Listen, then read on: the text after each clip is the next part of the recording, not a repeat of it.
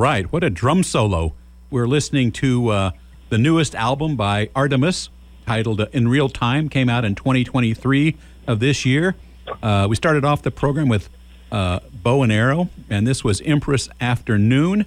And wow, who was playing that drum solo? I'd like to know. Hi. Hello. Uh, we're speaking today on uh, the Women's Show with the uh, sweethearts and badasses of American music with uh, Allison Miller, one of the great drummers and composers uh, in today's jazz musical world. Uh, good afternoon, Allison. How are you? I'm good. How are you? Good. Well, my name's Ed. Uh, Deb Hi, is Ed. hi, and Deb Anderson is the uh, star of the program, the originator of the program. She's been doing women's music for about 45 years, both in Wisconsin and here in Lincoln, Nebraska. Uh, the Women's Show has just been a great hit and uh, a great source of information music by and about women. So uh, yeah, she's a she's a great supporter of women's music. she is We are we are all grateful for her. good. Uh, and so Yeah. Phil and I are some of her uh, part-time on-call DJs that she brings in each week to bring, I guess, kind of a, a different perspective to music. So my job is always bring in the newest, uh, best jazz and avant-garde women's music. And I'll tell you what, uh, Boom Tick Boom has been on a lot. Thank you. Yeah, along with uh, other ones uh, uh, that you've been involved in, including one we'll talk about a little bit later, uh, a duet you did with Jane Ira Bloom. Hmm. Tuesdays. Tuesdays. Uh, yeah. So why don't you start off by telling us a little bit about who Allison Miller is? Where do I start? um, who is Allison Miller? Okay, well, I originate, uh, actually, was born in Texas and really kind of got introduced to jazz from a very young age after I moved, after my family moved to Maryland and just, just outside of Washington, D.C. And at the time, there was a really fruitful scene there. And um, once I started drumming, which was guess I was about eight. Um, I pretty quickly like got my claws into that scene, and part of that had to do with my first teacher, and just also that I, you know, as I discovered drumming, I also discovered how much I like to improvise more than read uh, notes on a page. so, um, although I enjoy that too, but you know, pretty quickly by the time I was twelve or thirteen, I was getting to know a lot of the jazz musicians in DC, and and then I started gigging when I was 14, and um, kind of kind of take took off from there in a sense. You know, I've really learned uh, most of what I do from playing gigs and getting schooled by um, older master musicians, which you know I think is really the true way to learn this music is um, to learn it by doing it and by getting yelled at on the bandstand. Yeah, sounds sounds right. Now, is that early teacher? Is that Walt who you studied with? Yeah, yeah, Yeah. Walter, Walter Saab. He was he was kind of the the community guru of that area and you know, I'm super grateful for him. Not only did he pass along his piano, his his baby grand piano to me when he passed, which I've basically written all of my music on, but he was just wonderful at um you know, forming a community, like a very strong strong community. I, I don't keep in touch with much of my folks, my friends that I went to high school and middle school with, but the, the people that I met through him, I definitely keep in touch with. And, you know, it was his house was kind of the, the safe haven to go and hang out on the weekends and listen to jazz and talk about music. And, you know, I don't know what I would have been doing if I didn't have his house to go to. What, what sounds like a wonderful opportunity for a, a young tomboy uh, drummer to grow up in. I mean, Yeah. you said in a couple of interviews you discovered, uh, well, you would hang out at Walt's house practicing drums, cursing, drinking, talking nasty, and listening to old jazz records. I mean, what teenage kid wouldn't want to do that? yeah, I know, right? Yeah, sounds like a You know, great. he also he also really, you know, he would say to me all the time, which I didn't get it, but now I do. He would say, "If you can deal with me, you can deal with anybody in this business." And you know, it's totally true. Like he was, you know, he was t- he was all about tough love. Actually, most of my teachers have been tough love, but um, you know, he was crude, crass, uh, you know, gave me a hard time, really pushed me. And I haven't met anybody in this business that um, has has has at, at times pissed me off as much as he did. you know what I mean? But I still really loved him, you know, and he really formed uh, me, the, the beginning of me, which has now obviously lended to the uh, current version of me. well, I think he did a good job because I, I love your drumming and I love your sense of humor and some of the music. And uh, so, can you tell us a bit about the band Artemis? This is your second recording now, this in real time, 2023. Uh, your first one came out was uh, self-titled Artemis, and you've had some changes in the lineup uh, from the first one to the second one. How how did mm-hmm. this start? I, I think I read where Renee Rosen uh, was invited to go to a, a, jazz festival in France for the International Year of the Woman, uh, and that's where it kind of mm-hmm. started. Mm-hmm. Yeah, um, yeah. It's, it's Rini. It's pronounced Rini Rosnes. She uh, she got approached by a French promoter to put together a band for exactly what you just um, commented on. And I was not part of that initial concert, but I guess it was a huge success. And then, so the next following summer, which was 2017, the French promoter decided to book about a five week tour in Europe with the same concept. And at that time, um, that's when Rini called me to see if I could do it and it, uh, coincidentally, coincidentally, that was exactly about six weeks after my son was born. So I, I said, "Oh my gosh, I would love to do this, Rini, but I cannot leave my um, family for five weeks. There's just no way. I can maybe squeeze out two and a half or three weeks, but that's pushing it, you know." So um, uh, so that's what I did. She had someone else the first part of the tour, and then I did the second part of the tour. And um, my first show was at North Sea Jazz, and we were just we were actually just there last week, so it felt like a little bit of a homecoming. And um, yeah, we just I, I'll never forget it. You know, we got on stage, no rehearsal, and you know, the heroes heroes like Chick Corea were side stage, and all you know these incredible musicians were side stage and we started playing, and it just felt supernatural, and the chemistry was great right away. Um, we completed that tour, and then we really, right after that tour, we decided we had to continue this um, and make it our own, not make it something that that someone else put together for us. So that's when we came up with the word, the title Artemis. That was Ingrid Jensen's idea, and we started all writing for the band, and um, you know, got signed to Blue Note, and it's just taken off from there. We've had some, we have had some personnel shifts, and those have been um, uh, fruitful in a sense. You know, like uh, some you know, Melissa Aldana was original member of the band, and Anat Cohen was an original member of the band, but both of them um, didn't, you know, they needed to focus on their own solo careers more. So um, that's what they're doing now. And you know, it's been great. It's been a great ride. The second record is, I think, so much more powerful than the first record we put out.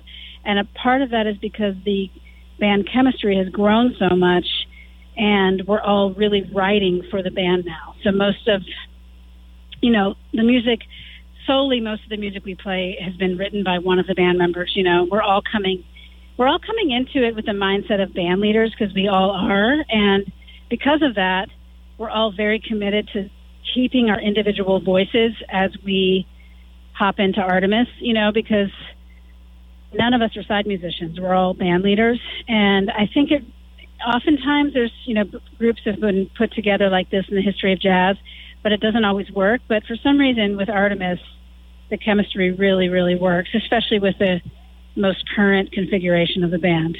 Well, it, it seems to work in my ears. I mean, it's a wonderful band. There's wonderful continuity all of that stuff is just great. Uh, but as you say, they're all individual musicians with their own bands, their own careers. How difficult is that for you and and others to keep this band solidified, or are you going to experience a future of always changing names in and out and where schedules fit? Well, we don't. You know, we're not a band that really has subs. You know, if someone leaves the band, then we find a replacement but we we're not. Um, we're committed to the band sound, and we know that band sound is not interchangeable. It is because of each individual player, and so that's you know that's the case. So you know the the four members who have been with it since the beginning are me and Rini and Ingrid and Noriko Ueda on bass. Um, Nicole Glover has been with the band, the tenor players. She's been with the band for a while, but she's not an original member. But she's definitely a core member now. Um, so you know, it's important for us to to stick with that um, unit. That being said, it's very difficult to book because you know, Ingrid Jensen's the dean of Manhattan School of Music. Rini Rosnes is busy touring with Ron Carter. You know, every, I'm I'm very busy with my band Boom Tick Boom and my current. Um, I have a multimedia project, a new record coming out called Rivers in Our Veins. It's a conservation piece.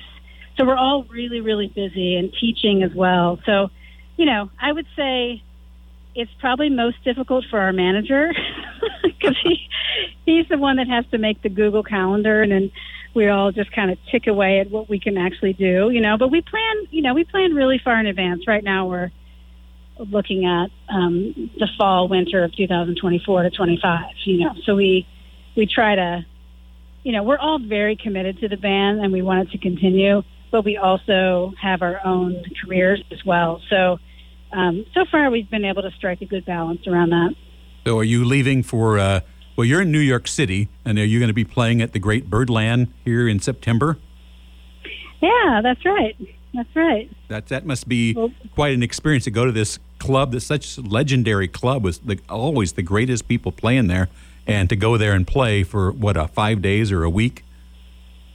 Yeah, Birdland's been really, really uh, supportive. I uh, supportive of Artemis, but also very supportive of my career. I was managed by Birdland artists um, before COVID hit, and then, um, but I'm really tight with, uh, you know, all the people that work there, and they've just been fabulous. You know, last year I put a duo record out with Carmen Staff, a great pianist, and they booked us for a week in there, and you know, they just they're supportive. This will be our third time doing Birdland for a week with Artemis. Oh, cool. And uh, it feels like home, like a home base for us. And really, it's where we developed most of the music on the new record in real time. We spent a week at Birdland right before we went into the studio.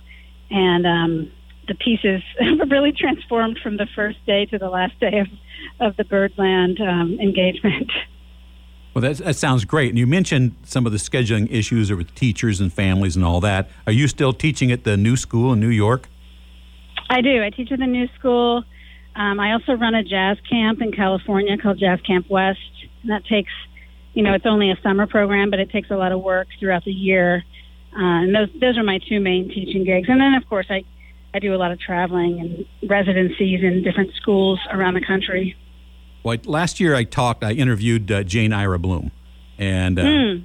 and we talked quite a bit about what she was doing at the time COVID had, was going on and she was doing lots of duets uh, with what, Mark Helias, uh, and mm-hmm. uh, we were talking about the change in the wonderful world of digital music and how she could record stuff at home and he could record stuff and you can interact and intermix things. And so, is that how you and Jane did that, each from your own digital studio? It is. It's really incredible, I have to say. We, because of her experience with Mark, she kind of became an expert at doing this. And so at, initially we just decided we wanted to get together once a week to just play. We did a we did something called the I think it's called the New School Faculty Hour because we're both teachers there, and we did one online where we basically just improvised through Zoom. Um, she was in her apartment and I was in my drum studio, and we did a live concert you know, through Zoom for the new school. And it was so much fun and so cathartic that we decided to start getting together every Tuesday, um, just for fun, you know, just to play for an hour and a half. And she would bring in, you know, she might start playing a couple melodies here and there from different pieces of hers. And I would just improvise. And um, we decided to record them just for the hell of it. And, um, and it ended up being so amazing. You know, like we were we, after we recorded them, we were like, I think we have to do something with this. And there was so there was so much material recorded, probably because we did it, I think, for five or six weeks in a row, and each session would be about two hours. So we both kind of weeded through all of that material, and then we kind of narrowed it down, and and we sent it off to Mark, and he actually mixed it and mastered it. And you know, to this day, it's like really one of my favorite recordings I've ever done. You know, there's something about being in your home space when you're improvising where you feel so comfortable and safe and and the way that Jane plays really brought out a different side of my drumming and um I really like I really loved it. Also I had access to all of my uh percussion that I love. I, I actually studied classical percussion in in university and um I I've collected odd, you know, odds and ends of percussion instruments throughout the world throughout my travels, and I've been to, you know, all kinds of places, and um, so I have this huge collection of percussion, but I never take it anywhere because it's just too heavy. so it was wonderful to have that stuff right there, and I, I kind of just set them, set it all up behind me on the floor, and Jane would do something, and I would be inspired and grab a piece of, you know, a rattle or a shaker or, you know, a, bell from um, I have this great bell from Thailand that I kept using on the on the uh, recording, and I, you know, it's just something about that just really brought out a whole new creative side of me, and I'm really grateful to Jane for that. You know. Well, it's a it's a wonderful recording, and I I enjoy it. I, I love duets, and the one you did with uh, oh now what uh, the with the piano. Uh, oh, Carmen. Carmen uh, Staff. Yeah. Yes, that's a wonderful and, and very intimate recording, uh, and uh, I, I, just like that kind of close, very personal kind of music between any two musicians. It just seems to bring out something different in them.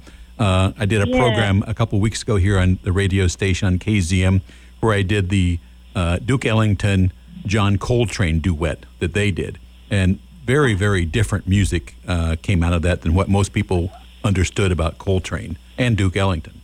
So, oh yeah. So one of my questions uh, is during this duet, uh, there was a couple songs. There was one on the Tuesday release that you two did, uh, A and J's Test Kitchen, and one off of Morphine, No Morphine, No Lilies, The Kitchen. And so, in listening, oh, yeah. listening to those, I was kind of laughing because they kind of reminded me of a video by uh, uh, an artist, uh, Martha Rosler. she did this video called uh, Symbiotics of the Kitchen, in hmm. which she takes different kitchen implements alphabetically and just waves them around on this early 16 millimeter film. And I was thinking, this music would go wonderful with this video. Uh, but she's a hmm. conceptual artist. I think she's actually from the New York, Washington, D.C. area. Uh, Martha Rosler. It's uh, wonderful. Anyway, that, those names, the kitchen, anytime you hear the kitchen, it just brings up her video because it was such a powerful, powerful video of her time. Uh, what is the name of the video? Oh, it's called uh, Symbiotics of the Kitchen. Okay. Uh, Martha okay. Def- I definitely have to check that out. Yeah, she she. it was it's hilarious and scary at the same time. Uh, so, as a teacher, you mentioned as a teacher, and uh, you're teaching drumming and but mm-hmm. you're also very much aware of the student. So when I was talking with Jane, I asked her, because she's what about 20 years older than you, or maybe a little more, mm-hmm. and so I was yeah. saying, how has the classroom changed?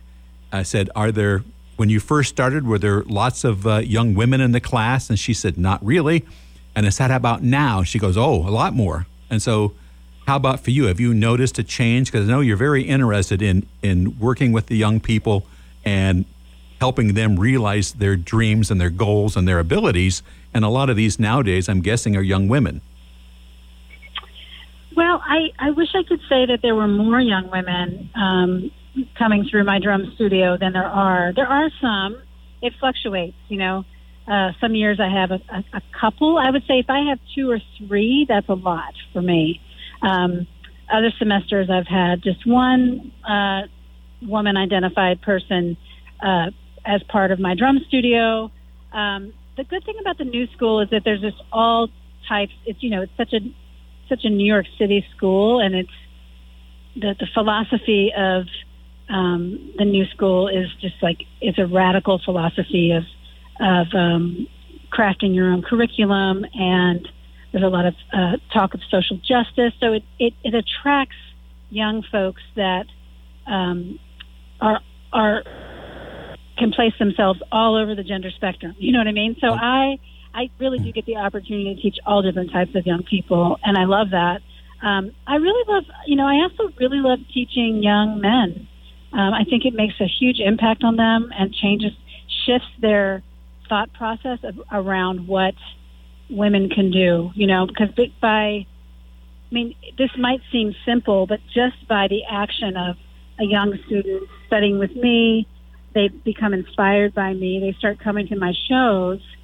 You know, oftentimes young players go to shows. They get attracted to uh, older musicians and and shows that fits their demographic. Do you know what I mean? So, you know, um, for instance, most young male drummers coming into my school, you ask them who their favorite drummer is, and they they always say like one of the two or three drummers, and they usually name someone who kind of looks a little bit like what a person in their experience might have experienced in their life. Does that? I'm not. I'm not sure if I'm articulating. Sure. Yeah. well. I understand what you're saying. Uh, yeah. And, and you're, you, people feel safe with people that look like they look. Basically. Yeah. and so and, and, and oh, go ahead.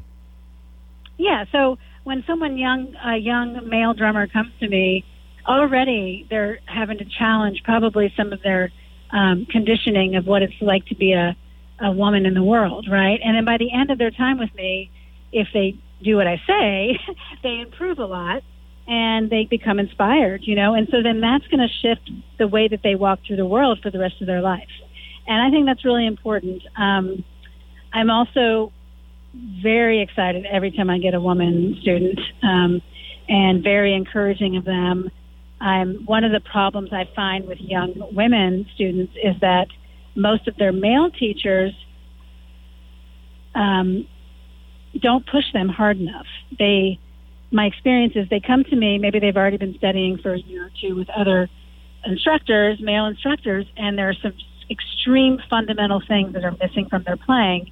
And I say to them, Well, didn't this person cover this with you? They're like, No, they just said I was fine every time I went to the lesson. And I thought, Well, that's a problem. Like these, you cannot, you cannot give someone the short end of the stick as far as what you have to offer as a teacher just because of their gender, you know, and that's me assuming that a little bit, but I had personal experience with that where I would have teachers, not the, not my main teachers, but some other teachers where I felt like they weren't pushing me hard enough, partly because um, I was a woman, you know, and they didn't want to offend me, or they thought maybe they couldn't be as um, they they couldn't be as uh, tough with me, you know, and that's the opposite of what women need and what we want you know like women need people to push them and to make them better musicians you know?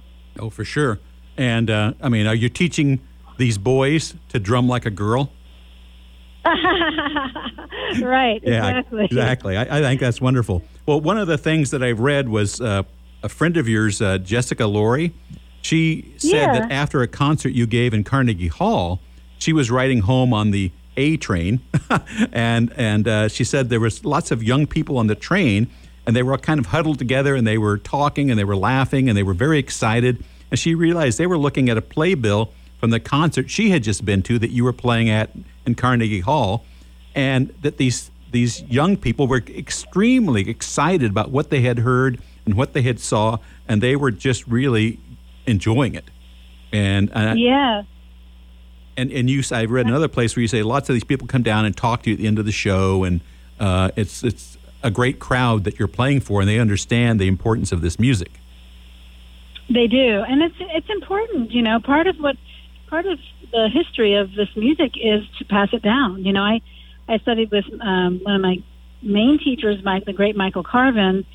He he instilled that into all of his students. This concept of um, he, he, he has a phrase for it, each one teach one. And um, you basically pass it on. That's, that's part of the tradition. The music wouldn't exist if we didn't pass it on. So it's very important. You know, I, I value my relationships with my students greatly. they teach me, I teach them, they inspire me, I inspire them, and it's it's a real symbiotic experience. And um, in some ways, sometimes it's more fulfilling than playing a live show. Like a great lesson is so fulfilling. I can't tell you. Like when a student takes what I give them, really does it like I say to do it. And I'm not saying that I'm perfect or anything. I'm constantly shifting my teaching approach um, depending on the student.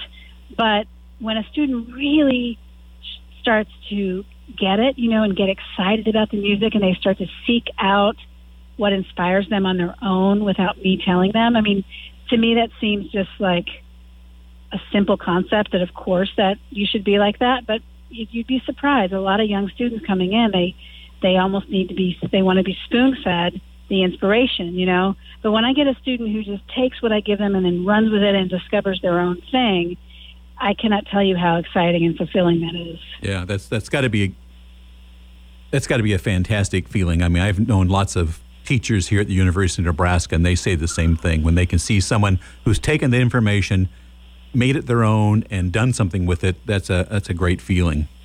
So mm-hmm. I, I have a question. Do you still have the dog Otis?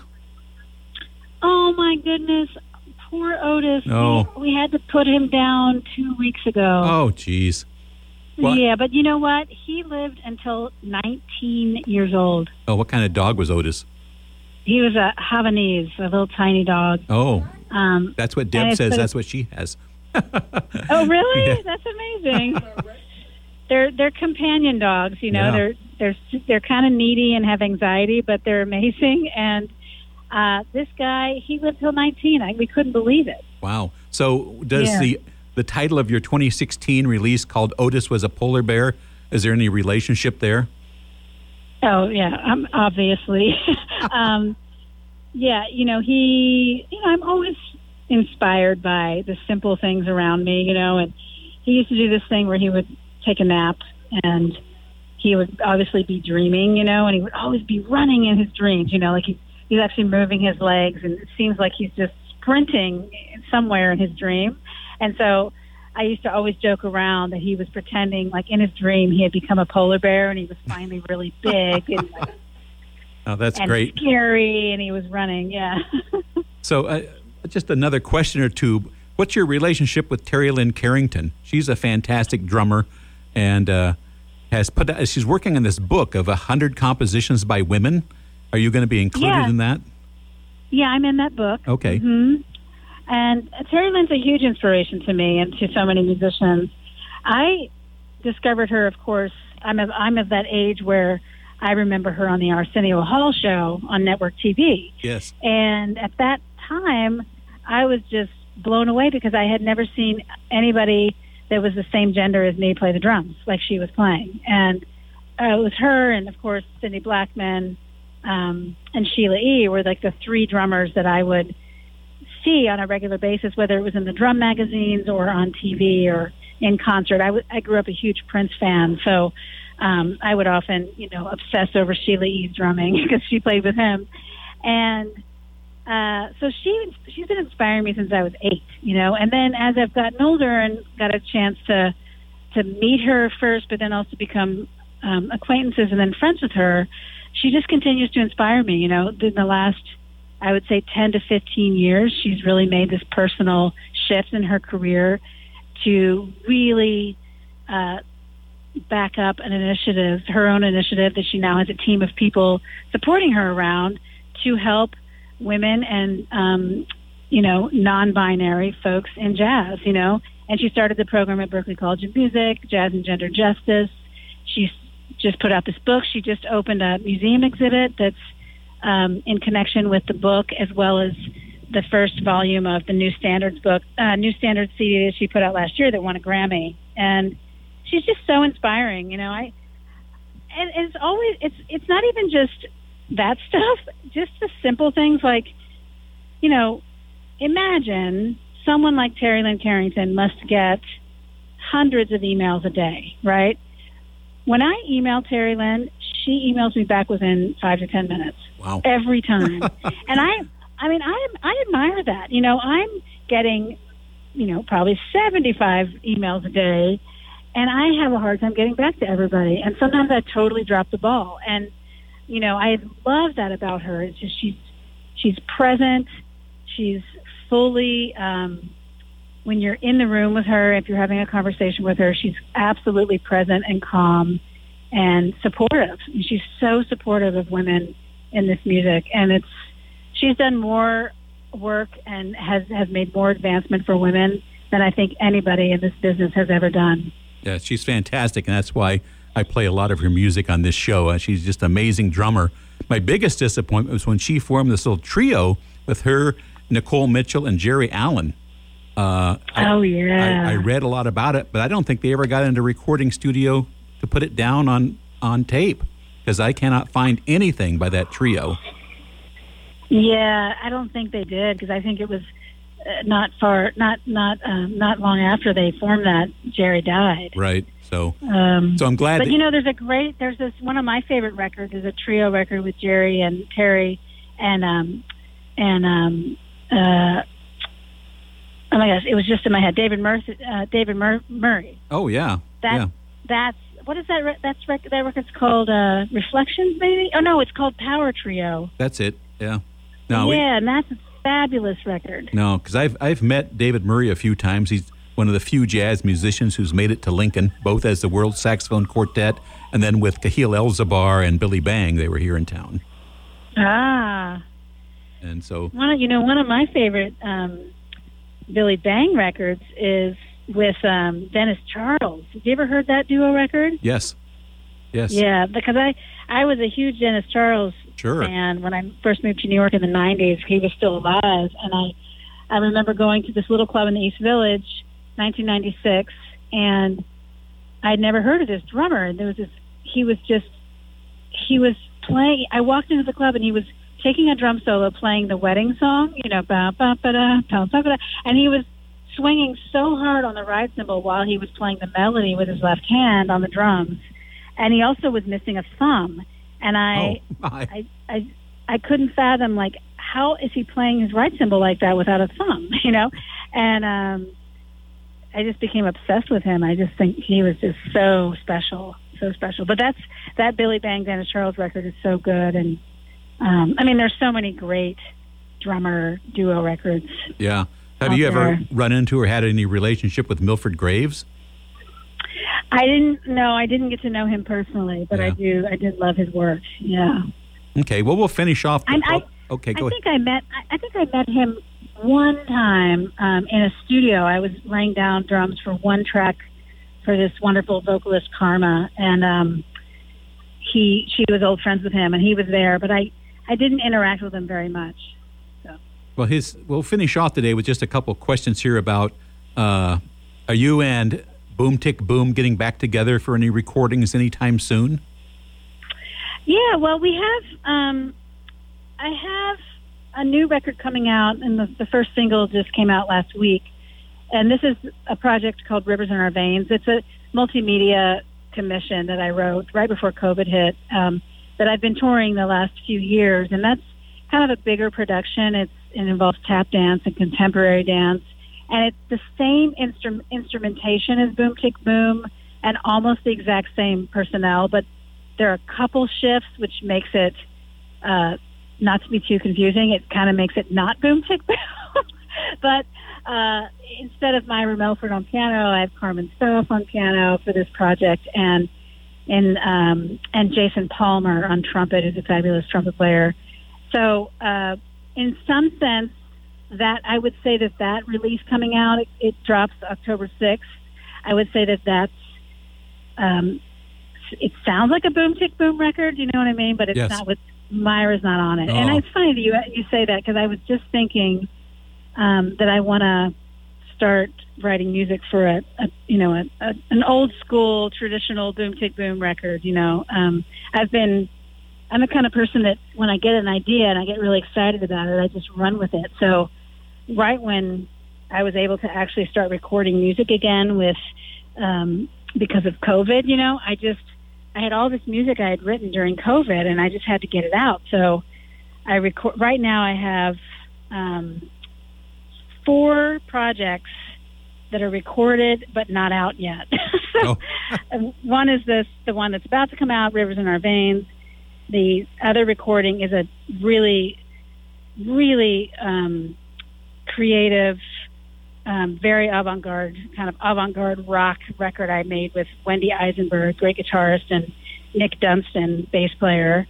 And then I have a new quartet with Myra Melford called Lux Quartet, and that has um, it's me and Myra and Dayna Stephens and Scott Colley on bass. And then I have a big band record I made. So I'm, I have like, you know, I feel very lucky that I have this beautiful, you know, uh, treasure chest of recordings to put out. But now I'm a little overwhelmed. I'm like, okay, how am I going to do this? You know.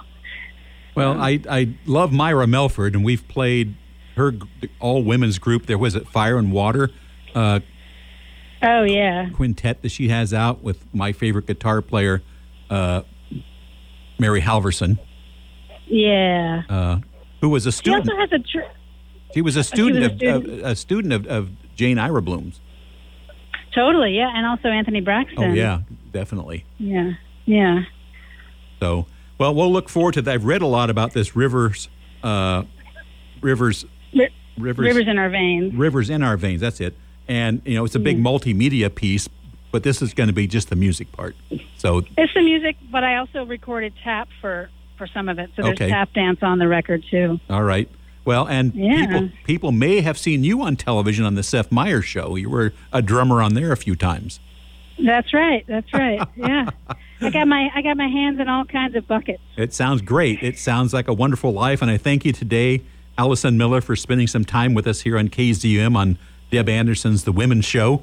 And uh, Oh, I just want to uh, throw in. A, it's been a great interview, and thank you, Allison, for for doing it. Um, can you just let us know where you can be found in social media and all your projects Oh. and your music and all oh, that? sure, sure. If if you can remember the phrase "Allie Boom Boom," then you can basically access me anywhere. My Instagram is Allie Boom Boom. It's A L L I Boom Boom, and then excuse the motorcycle in the background there. Um, and then my Facebook is you know Allison Miller Drums. Um, but if you just search Allison Miller, you'll find it. And my website is AllisonMiller.com. Well, thank you very much. What a great interview, uh, Ed Rumbaugh. Thank you so much. I I thought he was the perfect person because he's been following your music for a very long time. I love Great. it. Love yeah. it all. Yeah, thank you. Thank you. It's it's always uh, refreshing when I do an interview with somebody who really know knows my music. So thank you. Thank you for that. You bet. Well, we're going to go out. Uh, we're going to go out with some music from your uh, brand new album, In Real Time. I I picked out Slink, which is a Lyle Mays uh, song. Is there something else you'd like me to play? Oh, that's a great one. Okay. We'll go out with Slick. Yeah. Al- Allison Miller here on Sweethearts and Badasses of Americana and Beyond with Ed Rumbaugh. And thank you once again, Ed. Ed. What a guy, Ed. He does a great show here Tuesday. Well, he did do a great show, but um, but he'll be back again. So, anyways, Allison, have a great day. Thank you. You too. You yeah, too. thank you. Thank you so thank much. you. Thank you. Thank you, Allison. And off we go Okay. with uh, uh, Slink here on The Women's Show. 拜拜。